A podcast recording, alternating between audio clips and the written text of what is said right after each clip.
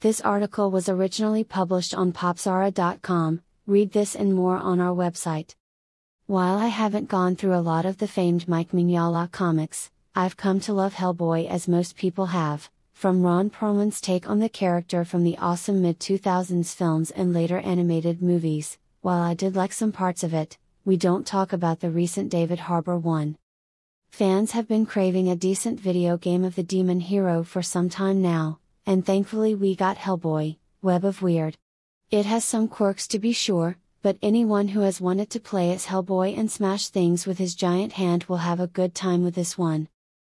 Things kick off fairly quickly as the BPRD, Bureau for Paranormal Research and Defense, sends Hellboy, voiced awesomely by the late and forever great Lance Reddick, on a mission to rescue one of their fellow operatives from another dimension known as the Wyrd.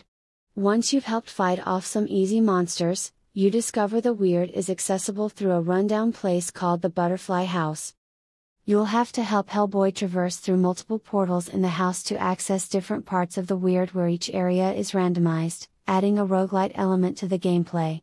You'll take down evil monsters to save the world from things that go bump in the night by doing some bumping and smashing of your own.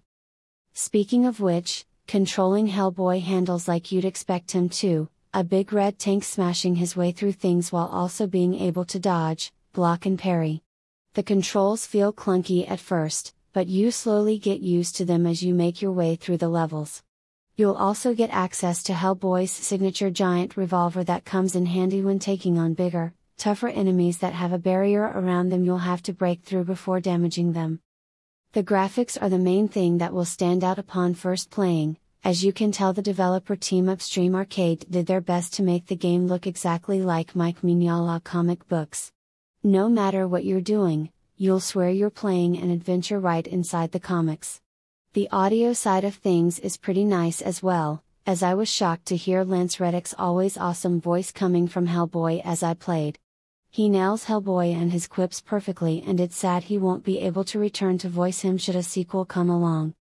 Despite the quirks of clunky controls and an overall budget feel, well, technically it is a budget title at $25 and is on sale for $20 as of this writing. Hellboy, Web of Wyrd is as close as you're going to get with being able to play as the demon hero right from the comic book pages.